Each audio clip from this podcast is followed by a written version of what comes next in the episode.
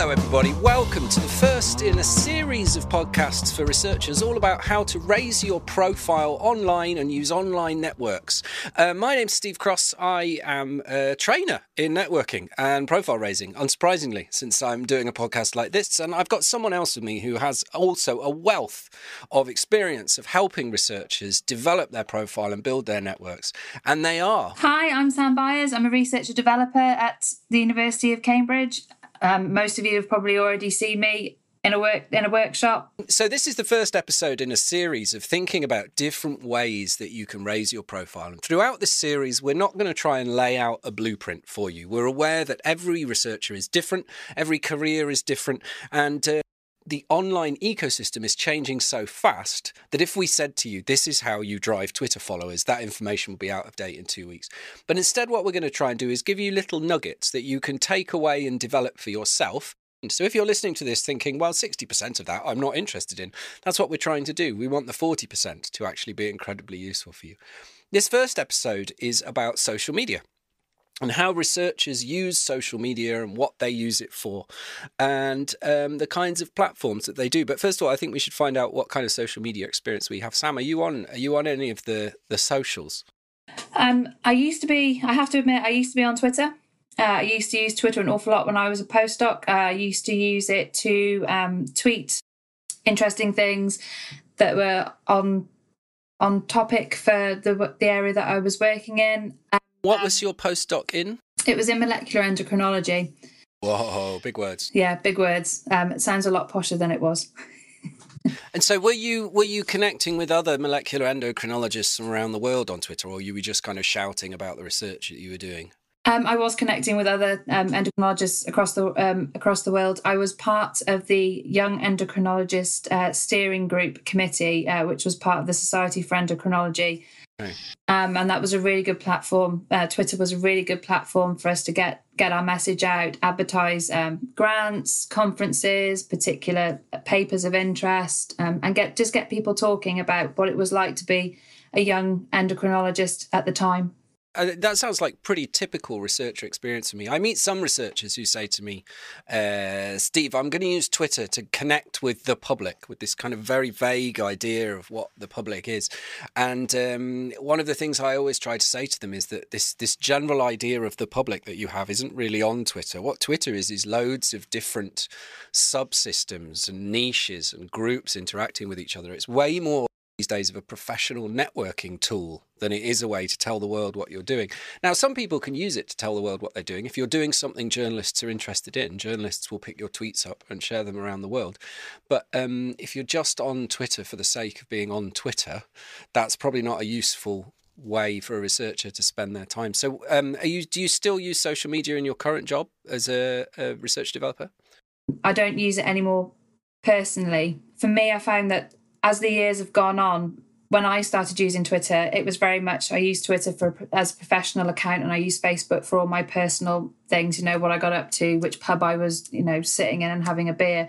But as the years have gone on, I noticed that the the the boundaries were starting to get blurred with some people. Some of the um, professionals that I was um, I was following, they were one minute they would be saying things about their um, about their work, but then the next minute they would be giving personal views on political political things, which kind of, for me, um, my what I thought about them, their credibility um, kind of dropped a little bit for me. You know, I appreciate everybody's got their own personal opinions.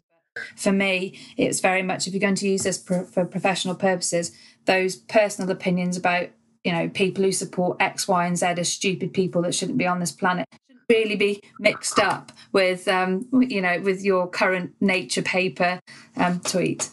Yeah, no, I think that's a really difficult one because lots of people ask me about this. My my standard advice is have multiple accounts.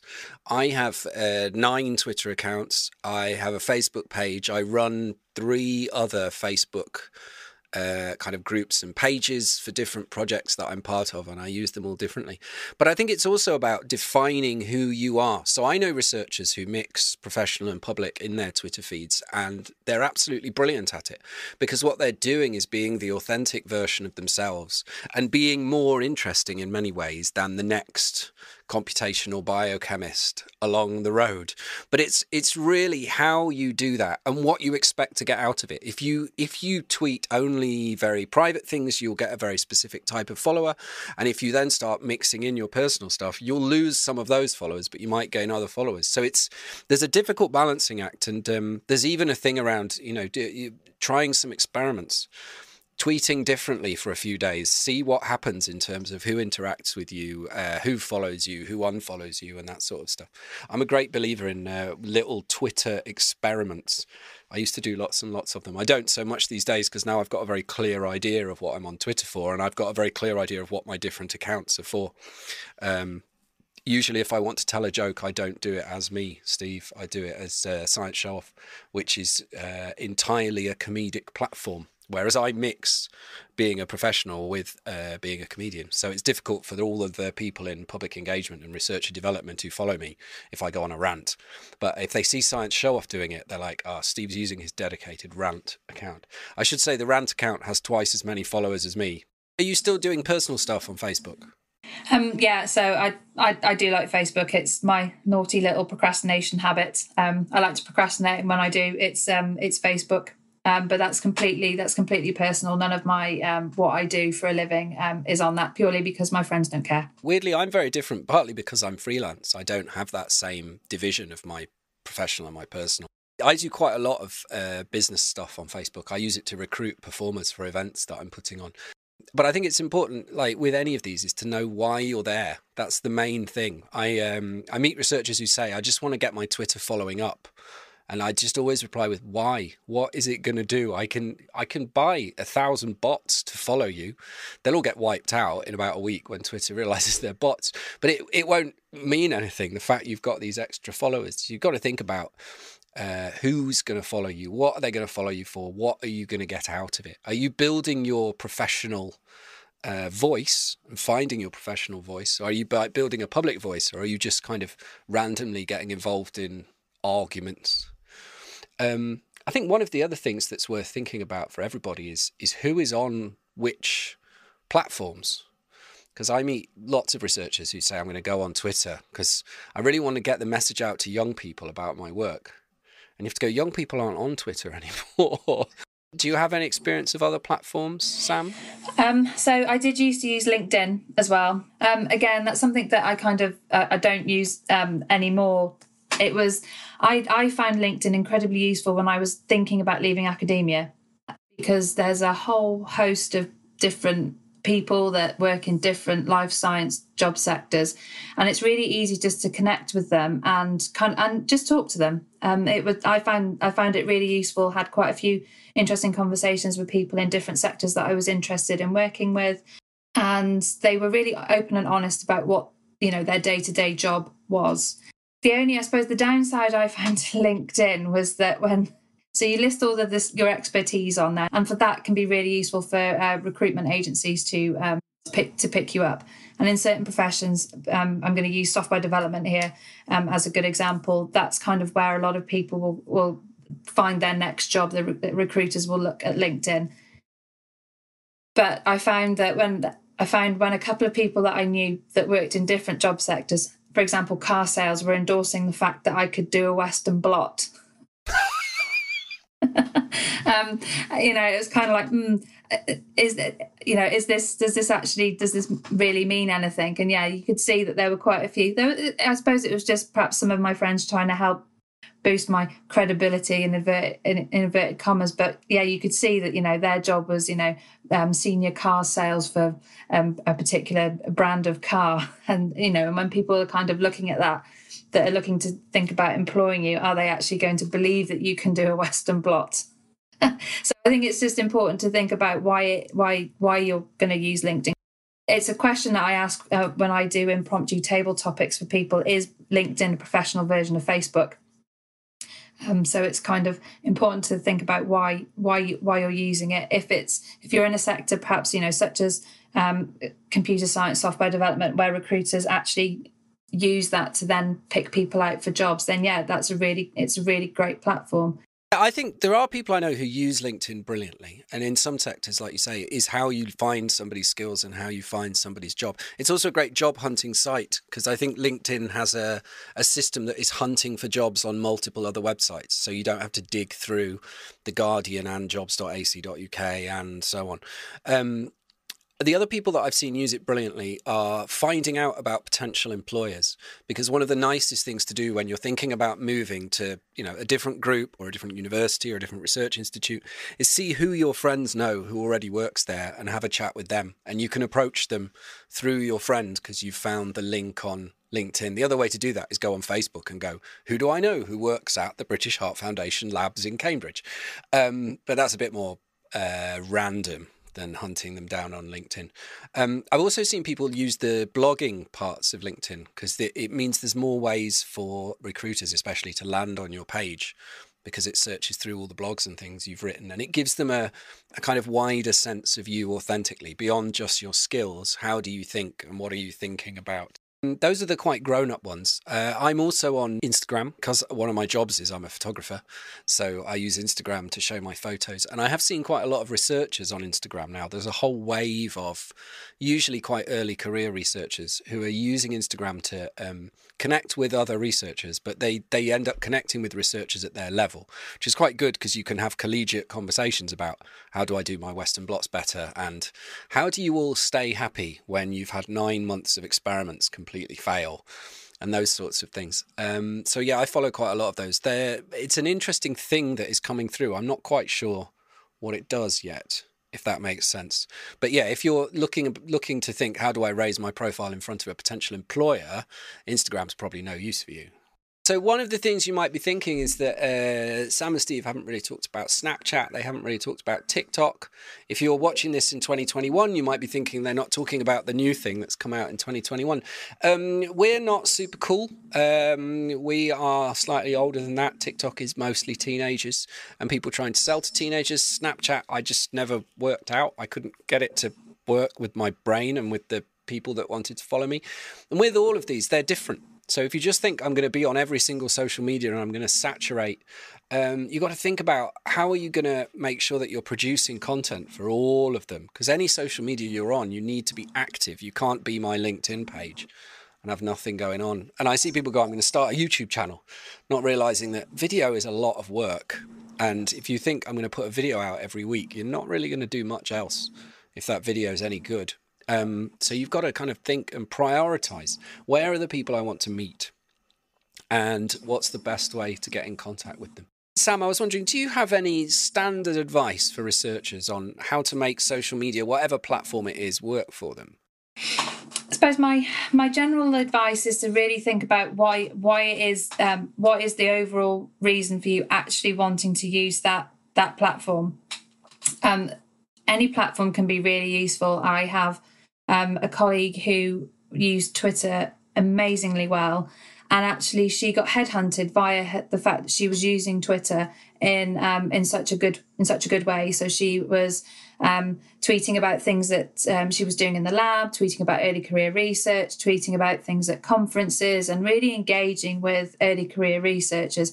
And this caught the eye of some senior um, professors at um, the University of um, at the University of Birmingham and um, this allowed this um, this meant then that they um, came to her and said, "We've got these opportunities available for you," and it was at the right time because you know, contracts were finishing.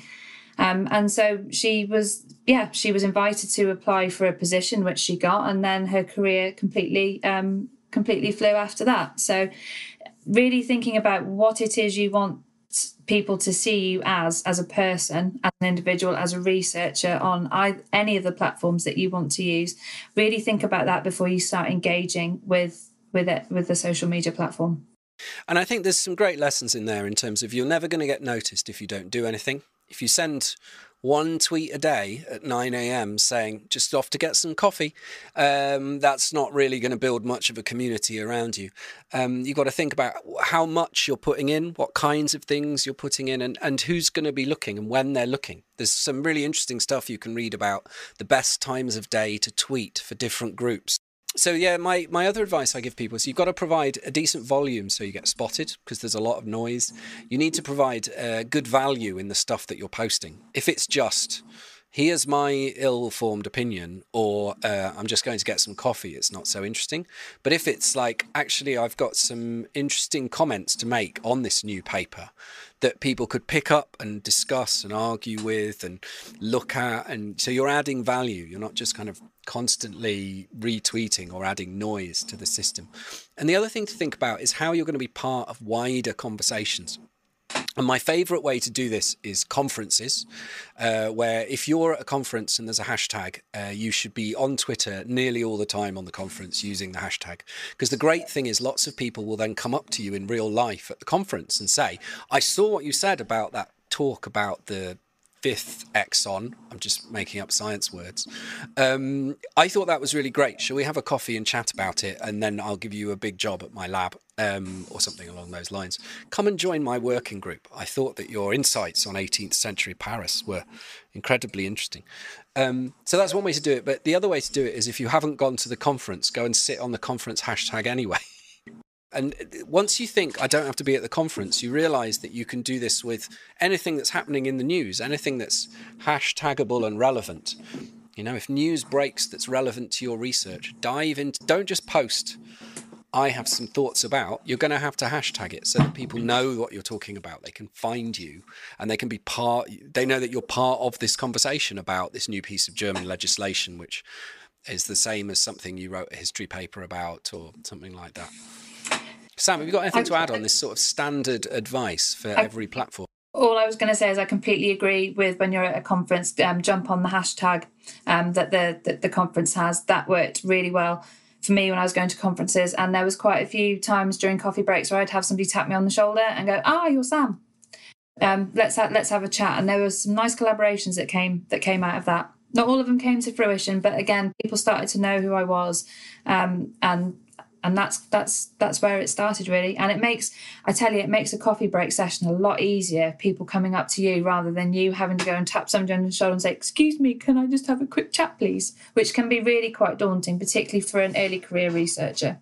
My standard advice to anybody who's running a conference or speaking at one is you want to be the last talk before the first coffee break on the first day because then yeah. for the rest of the conference people will come up to you to talk about what you talked about. But if you can't do that use twitter Sam has brought in here one of my normal pieces of advice, which is uh, on Twitter, you need to have a photo of you that looks like you. Otherwise, none of this can happen. Nobody can come up to you and say, Ah, it's your Sam. You know all about the endocrinology. If you had a picture of your dog, they've no idea who you are.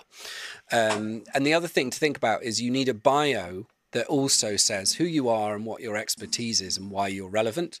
So, again, if you have a picture of your dog and it says Cambridge resident, love, honey, um, and then you're tweeting about the conference, nobody's going to come and find you. Because even if it looked like you, they're like, this person seems. I don't know what they do or where they are. Whereas if it says Cambridge University postdoc in the so and so lab looking at the glycolation of the uh, whatever, um, then they know that they're talking to the right person. And I see so many people get this wrong, like really, really wrong. Their Twitter bio either makes you think, oh, this person just doesn't want to talk to me, uh, or it makes you think, I've no idea who this is. Um, yeah, I mean, so I don't know. What was your Twitter bio like as a professional researcher? If you are listening to this and you are a researcher, go and have a look at the Twitter bios of um, more senior people in your department and see how bad some of them are because lots of them will be terrible. Um, partly they're so well networked, if they're very senior, they don't have to worry about this sort of thing. So they can just put cyclist father.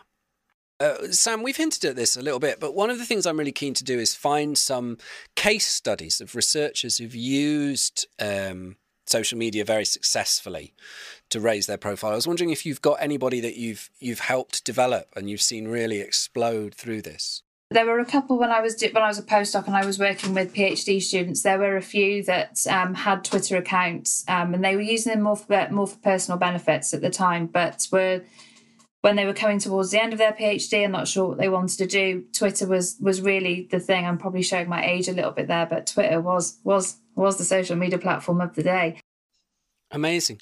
Now, I think it's it's really kind of undervalued by a lot of researchers how they can get ahead like this. Because I think one of the challenge for researchers is that there are lots of excellent researchers out there, and if all you're trying to do is be slightly more excellent than every other researcher around you, it can be a difficult market to to get the things you want. Whereas it's I'm a great believer in making yourself an easy hire. You know, you're somebody they've already heard of or already interacted with uh, and already think a good value. And um, social media is one of the ways of doing that. I'm a great believer in things like Facebook groups. So, for most subjects in most places, there are closed Facebook groups for people who want to be part of it. You know, if you're a, a 17th century historian, there is a 17th century historians Facebook group that's closed and only open to researchers who work in that field around the world. And um, it's a, an alternative platform to any that might be set up kind of officially by universities or by learned societies where different people can kind of rise to the top and be seen as the interesting ones. If you can't find one that suits you, starting one is an even better career move than joining one. Because if you, as people come to it, especially if you're the admin who has to let them all in and you ask them a few questions on the way in, you get to know everybody who's on your field who's on Facebook. And um, it's an absolutely wonderful way of meeting as many people as possible. The other good thing about those types of networks, so I was part of the Young Embryology Network on Facebook, uh, again, when I was a postdoc, and they they advertise things that you might not necessarily see advertised elsewhere. So because there's so many different people from different institutes, you, they will advertise the seminar series, and particularly when I was working in London, you know, UCL is only a five minute walk down the road from from Camden, so again, that's another really good way of kind of like getting your face seen by people in in in different re- uh, areas of research, which again can be really handy. Because if people can put a face to an application, you're you're kind of you're a bit further on than somebody else. Yeah, and in some ways, there's a there's a perfect world coming where none of that matters, where applications are anonymized and all those to remove all the different biases. But I think at the moment we're we're still operating in a world where thinking, oh yeah, I know that person, they're the so and so person, adds so much value to a job application that um, I think we just have to admit that we live in that world at the moment. And uh, yeah, we'll, we'll adapt as the world improves. I think it's fair to say. I think neither Sam nor I are in favour of nepotism and uh, biases and all these things that can creep into application processes. But um, we are in favour of helping the researchers that we work with get ahead a bit. Yep. Yeah, definitely. Example that I've seen that I really liked was when I was at UCL, a professor in digital humanities took advantage of the fact that UCL had a server which had free access to every paper that anyone at UCL had ever written. And she chose half of her papers at random and started tweeting about them like crazy and drawing attention to interesting things that was in them. And she left the other half. She didn't tweet about them. The citation rate of the ones that she was tweeting about became double that of the ones that she wasn't tweeting about just because so many more people made aware of the work that she was doing. And you can't just tweet this is a good paper. This is a good paper. This is a good paper. You've got to kind of add to it. Show how it's relevant to the conversations that are going on at the moment. Show how it's relevant to the conference presentation that you're sitting through uh, show, show how it's relevant to the conference presentation that you're sitting through. That was how I needed to do that sentence. Um, and yeah, so you can you can use social media for lots and lots of these different these different things. Um, I think also my mentees who set up a group called Minorities in STEM to support uh, Black and minority ethnic people from uh, right across science, technology, engineering, and either maths or medicine, depending on who you talk to. Um, and that came out through people meeting up on Twitter and sharing Twitter hashtags and being part of the same movements on Twitter. So there's wonderful things you can do with social media, but you've kind of got to have your eye on them. Uh, if you're just doing a little bit of tweeting here and there, uh, things aren't great. And the other things about social media are the costs. So the big obvious cost, and Sam, you've given it up because of this, it's just the amount of time involved. Yeah, yeah. I, I noticed particularly as I uh, moved from being a postdoc to um, the the current position I'm in now. I just started become becoming a serial retweeter, just because I didn't really have time to kind of formulate my own. So I was like retweeting ones that were very similar to mine, and you could kind of you could see that people were starting to unfollow me, which was which was which was fair enough. Um, and then when I but when I what I did notice was when I did actually have something to say, people weren't listening as much as they were when I was more active. And instead of perhaps getting 10 or 12 retweets of what I was saying, I may have got one. Yeah. Well, the, the Twitter algorithm is horrible for that sort of thing. You need to be constantly on it or it will pull you out of people's feeds. Um, I don't know, if Sam, if you remember the pre algorithm days of Twitter, it was much easier to use. Yeah. Yeah for people like you and me who have short bursts of time. So, one of the pieces of advice I give everybody that I work with is you should think about how much time you're going to dedicate to networking and profile raising in the widest sense.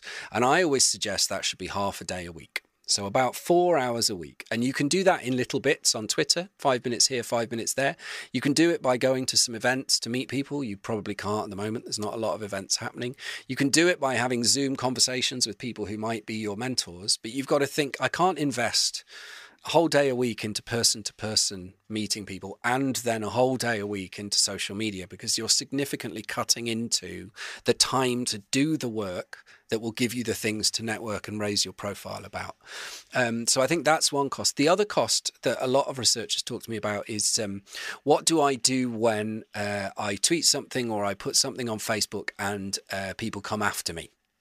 You know, there is a pile-on by people, and uh, sometimes those can be pile-ons from outside academia because there's, you know, you've said something that has enraged a particular interest group or uh, a well-organized political pile-on, and sometimes you get pile-ons from within academia, where especially um, there are still enough, I'm going to say, grumpy senior researchers who will pile on to an early career researcher who said something slightly wrong.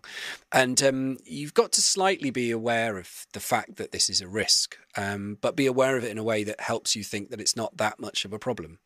Uh, all social media platforms have brilliant block functions, and uh, you can take a lot of the um, steam out of a situation like this just by blocking everybody who comes after you. Uh, I'm a great believer in not engaging with anybody who's not engaging with you in good faith. If somebody is just trying to belittle you or push you around or arguing with your point for the sake of it, you don't have to engage with them. There's no academic discourse in calling each other names. Um, so I'm just a great. I'm a huge block fan. I preemptively block people that I see being annoying to my friends because I think there's no way I'll ever want to hear your opinion of you know why women are rubbish at science or whatever thing you've made up. So I'll preemptively block you from this conversation so that you never see any of my stuff and never decide to come after me.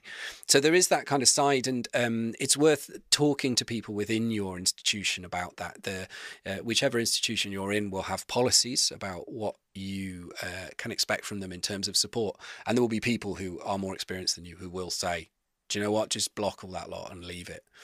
Um, but it also means that the the old strategy of building your profile on social media by being deliberately inflammatory doesn't really work because people just block you without thinking they won't get in and have a, a row with you and be like, well, actually, it turns out we're both agreeing on. They'll just block you. So um, you've got to kind of be on air in good faith uh, so that you can then block the people who aren't on there in good faith.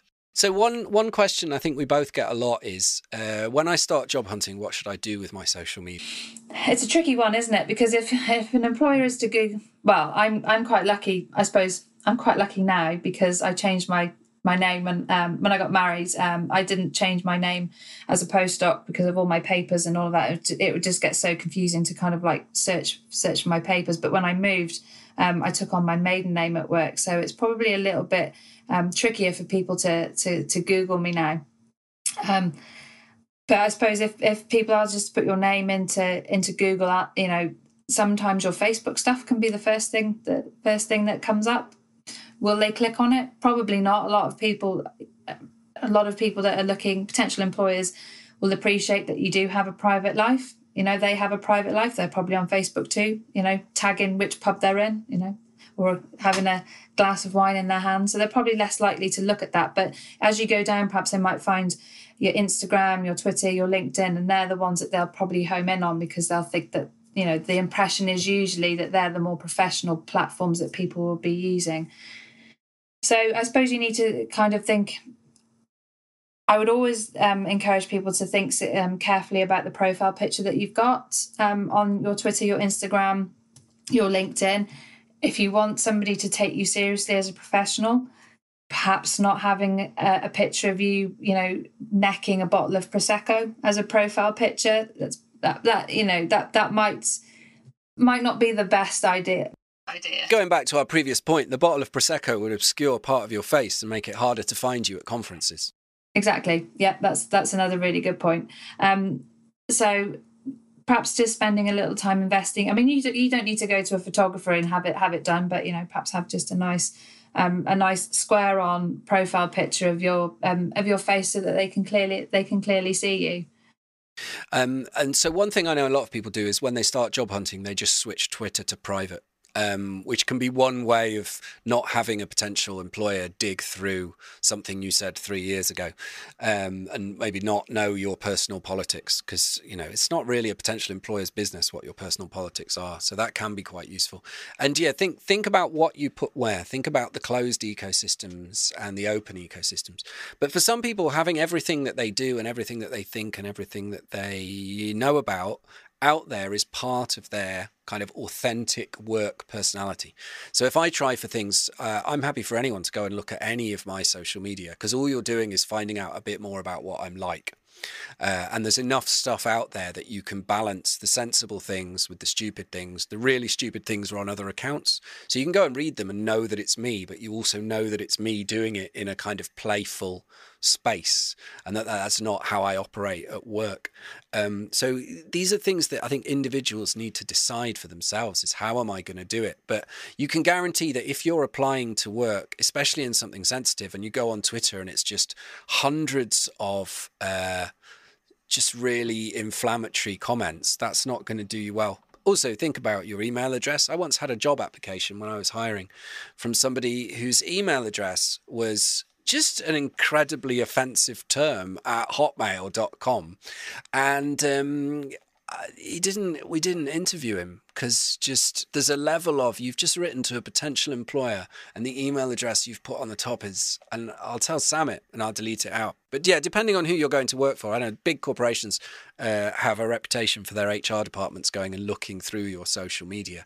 Um, research institutes, I think, are much much less so. Uh, they really care way more about whether you can do the research or not.